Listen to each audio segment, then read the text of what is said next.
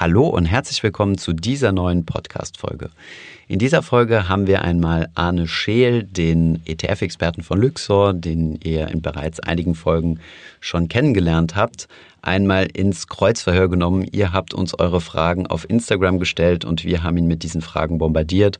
Unter anderem haben wir ihn gefragt, ähm, ja, was man studieren muss, um überhaupt ja, ETF-Manager zu werden, beziehungsweise ins Asset Management zu kommen, ob man sich einen ETF selbst bauen kann und viele weitere Fragen.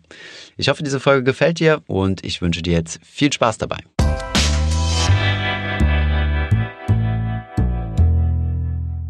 Arne, wir haben den Fragenhagel für dich vorbereitet. Das heißt, wir bombardieren dich jetzt mit ganz vielen Fragen. Keine Sorge, wir haben auf Instagram über 100 Fragen bekommen. Krieg die die alle? musst du aber alle nicht beantworten. Sehr gut.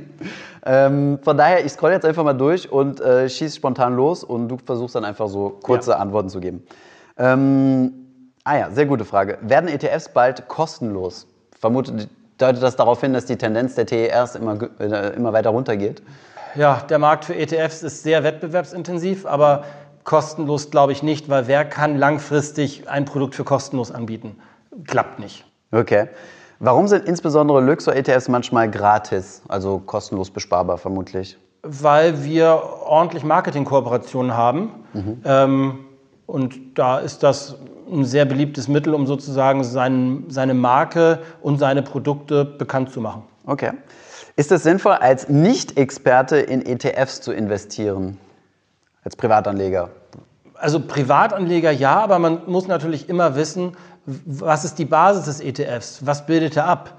Ähm, wenn er zum Beispiel in Aktien investiert, muss man wissen, was sind die Risiken, die ein Aktieninvestment beinhaltet. Sprich, es kann gehörig runtergehen, es kann ordentlich schwanken und im, im schlimmsten Fall kann es in Extremsituationen auf Null gehen. Das heißt, man muss immer wissen, der ETF ist die Hülle, aber ich muss wissen, welche Risiken beinhaltet denn das, was der ETF abbildet. Das, was drin ist. Genau. Okay, mhm. ähm, okay damit hast du die, die, die nächste Frage auch schon beantwortet. Welches Risiko bzw. welche Nachteile tragen ETFs mit sich? Ähm, einen konkreten REIT bitte. Hast du irgendwie eine Empfehlung für, für REIT vielleicht, oder REIT-ETFs? Habt ihr sowas im Portfolio? Ähm, wir haben einen, wo viele REITs drin sind. Aber REITs, würde ich sagen, ist jetzt schon eine sehr spezielle Nische. Das sind ja Immobilienaktien. Aktiengesellschaften. Genau, ist schon was für eher die Experten. Für. Fortgeschrittene, Ja. okay. Okay, kann man sich selbst einen ETF erstellen lassen? Es ist äh, eigentlich gar keine so dumme Frage, weil ich das irgendwie mal auf Bloomberg gelesen habe, dass mittlerweile die Tendenz dahin geht, dass man selektives Index-Investing betreibt und du dir von einem Anbieter irgendwie, der kauft dir dann einen MSCI World, X verschiedene Aktien, die du selbst aussuchst. Wie steht ihr dazu? Gibt's sowas? Also Kann man sich selbst sein ETF auflegen, wenn derjenige ein institutioneller Investor ist und uns seine, was ich, 25, 30, 50 Mio bringt? Ja, aber das ist wahrscheinlich nicht die Frage. Ja. Ähm, nee, das Aufsetzen eines Fonds, sprich der Verkaufsprospekt, die Genehmigung durch die Aufsichtsbehörden, aber auch das tägliche Bewerten durch eine unabhängige Depotbank, das Erstellen von Jahresberichten durch den Wirtschaftsprüfer produziert einfach, und das ist bei jedem Fonds der Fall, nicht nur beim ETF, produziert einfach Grundkosten. Und die Grundkosten müssen gedeckt sein und das kann man entweder durch die Gebühr tun, aber normalerweise einfach durch das Multiplizieren von Gebühr mal Volumen. Hm, okay, interessant. Wie siehst du die Lage von ETFs bei den angekündigten Krisenzeiten? Das, ja, lassen wir es mal in Anführungszeichen stehen, diese angekündigten Krisenzeiten. Wie, wie, wie würden ETFs sich in der Krise entwickeln? Naja, wenn, wenn die zugrunde liegenden Wertpapiere des ETFs fallen, Ja. fällt der ETF. Fallen sie erheblich, fällt der ETF erheblich. Ähm, Im Extremfall, wenn die deutsche Börse mal für drei Tage zumacht, dann wird es auch schwierig sein, seine ETFs diese drei Tage lang zu handeln. Und wann wird eine Börse zumachen, wenn es irgendwelche Extremszenarien gibt? Also ganz wichtig zu wissen, der ETF kann in den allerwenigsten Fällen Handelbarkeitsprobleme oder Wertentwicklungsprobleme, die bei dem zugrunde liegenden Wertpapieren bestehen, lösen. Er wird es nicht schlimmer machen, aber er wird es auch nicht lösen. Hm, okay. Deine Meinung zu Faktor- bzw. Smart Beta-ETFs? Machen in manchen thematischen Sachen Sinn. Ähm, man muss sich aber genau anschauen, was ist es denn überhaupt, was damit abgebildet wird. Welcher Faktor meinst du? Welcher Faktor oder ähm, ja, welche Prämie will man denn aus dem Markt ähm, überhaupt ja, rausziehen damit? Okay. Für, aber ich würde auch sagen, etwas für Fortgeschrittene ähm, für den Einsteiger in ETFs würde ich erstmal auf ein Standardprodukt mit erheblich breiterer Streuung und nicht so einem starken Thema gehen. Mhm, okay, verstehe. Ähm, worin bist du selbst investiert? Da haben wir schon drüber gesprochen. Du hast ETFs ähm, vor allem für deine Kinder, ja. ETF-Sparpläne angelegt. Ähm, oh ja, ganz interessant. Was hast du studiert? Hier vielleicht eine kurze Anekdote. Wir haben an derselben Uni studiert, haben wir festgestellt, genau. mit ein paar Jahren Differenz. Ja. Aber vielleicht sagst du noch mal zwei Worte genau, dazu, wie man Produkt, äh, nee, äh, ja genau, ETF-Produktentwickler wird. Ich habe BWL studiert mit einem starken Fokus auf Finanzen und habe davor noch eine, eine Banklehre gemacht. Okay. Ähm, Vorteile von Gewichtung nach Marktkapitalisierung. Ah, finde ich auch eine gute Frage. Du kannst ja nach Marktkapitalisierung gewichten oder nach Bruttoinlandsprodukt. Ja, und noch viele andere Möglichkeiten. Man kann auch gleichgewichten.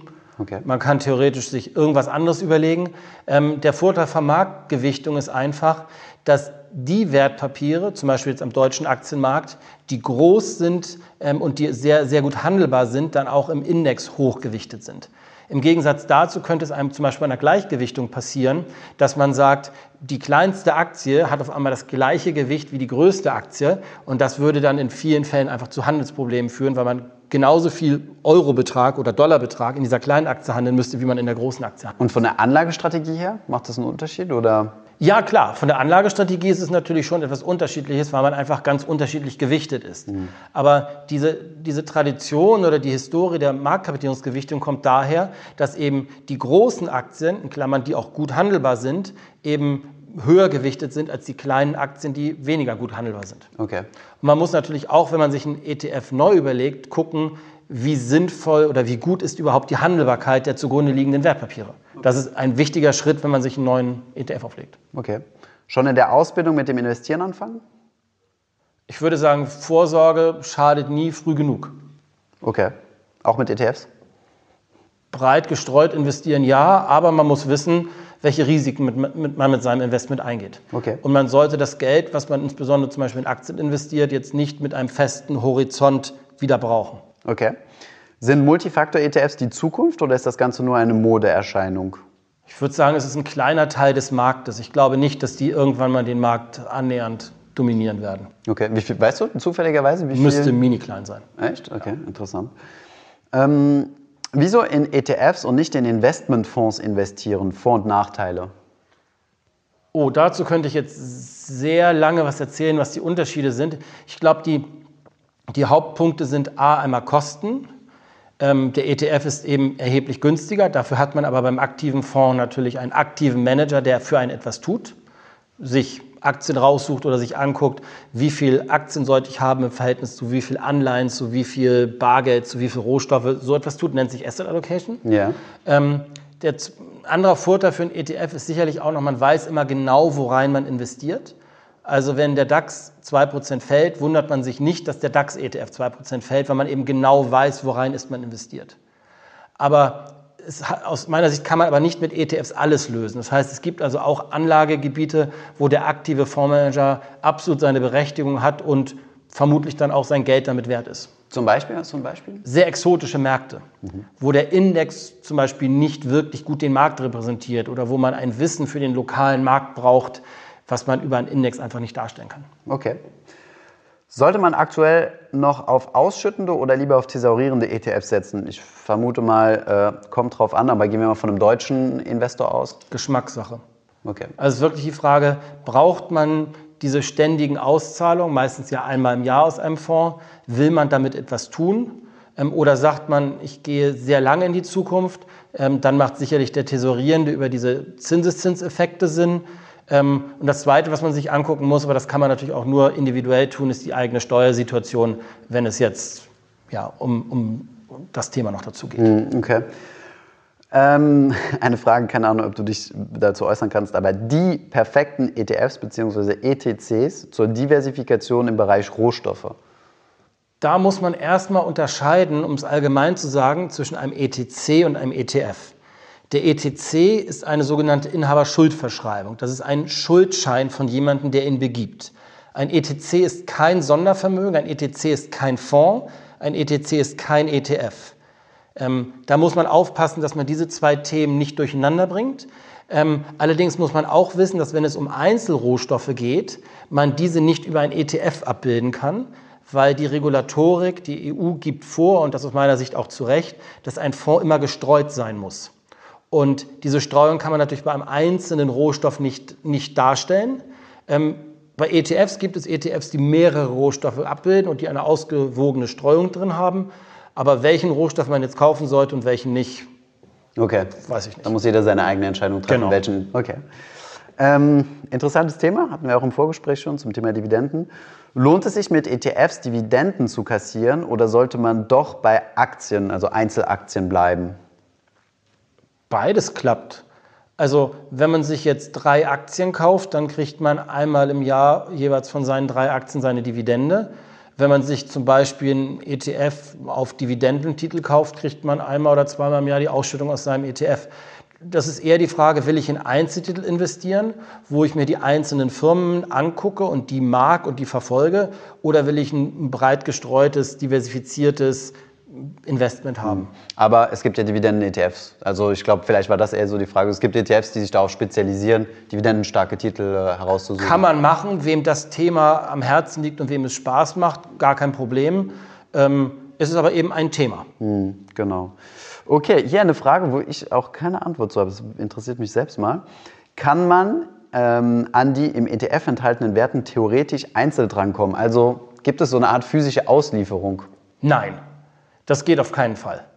Ähm, da wäre die Stücke, also müsstest du vermutlich Genau. auch Hunderttausende. äh, Genau, also äh, das klappt auf gar keinen Fall. Nein, also der ETF ähm, verbrieft einen Anteil, sozusagen einen prozentualen Anteil am gesamten Fondsvermögen.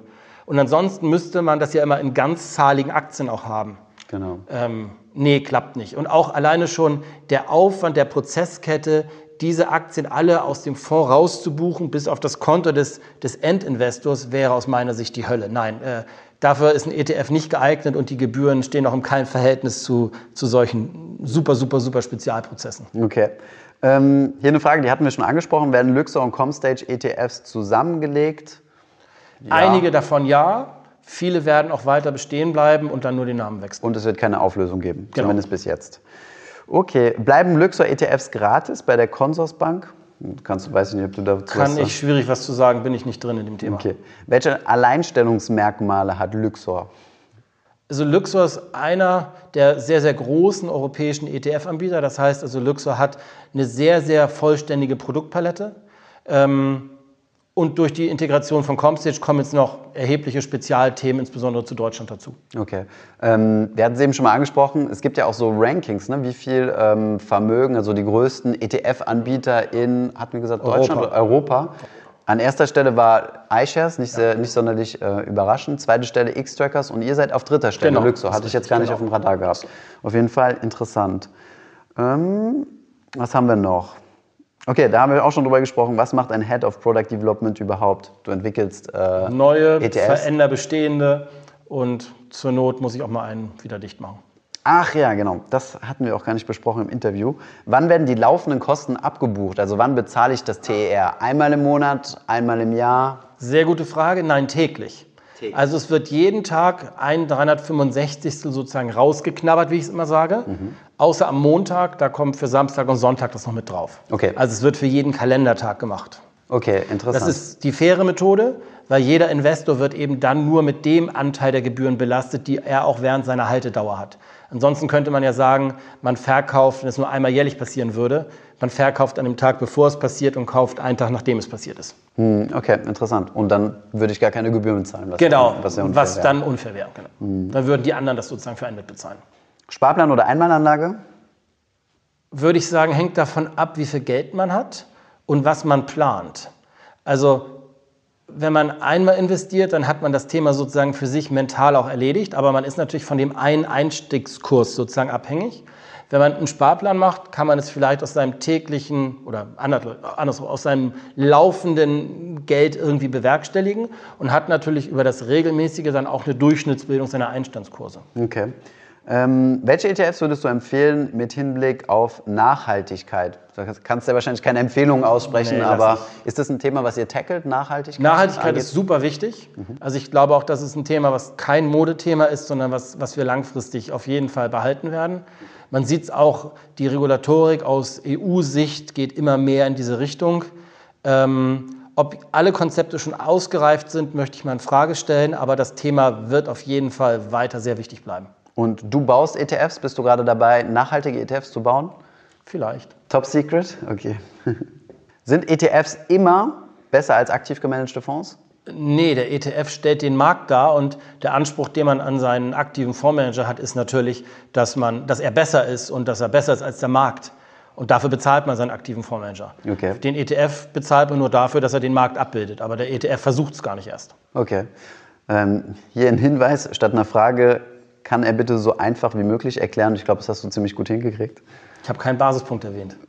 Stimmt, genau. Wir haben vorher die, die, die, Wörter, die Wörter übersetzt, die wir, nicht, äh, die wir nicht nutzen dürfen. Genau das Fach Chinesisch. Okay, Arne, ich denke, das war es soweit. Das waren so die wichtigsten Fragen. Vielen Dank für deine Zeit, dass Sehr du nach gerne. Berlin gekommen bist. Hat Spaß gemacht. Und wenn ihr Fragen habt, dann zögert nicht, sie unten in die Kommentare zu schreiben. Arne hat uns zugesichert, dass wenn wir noch weitere Fragen, dürfen wir ihn nochmal kontaktieren, anrufen oder nochmal noch mal filmen. Von daher alle ETF-spezifischen Fragen gern unten in die Kommentare.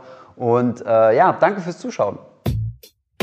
Ich hoffe, diese Podcast-Folge hat dir gefallen. Wenn ja, dann zöger doch nicht in deinem Umfeld bei deinen Freunden und Bekannten von diesem Podcast zu sprechen.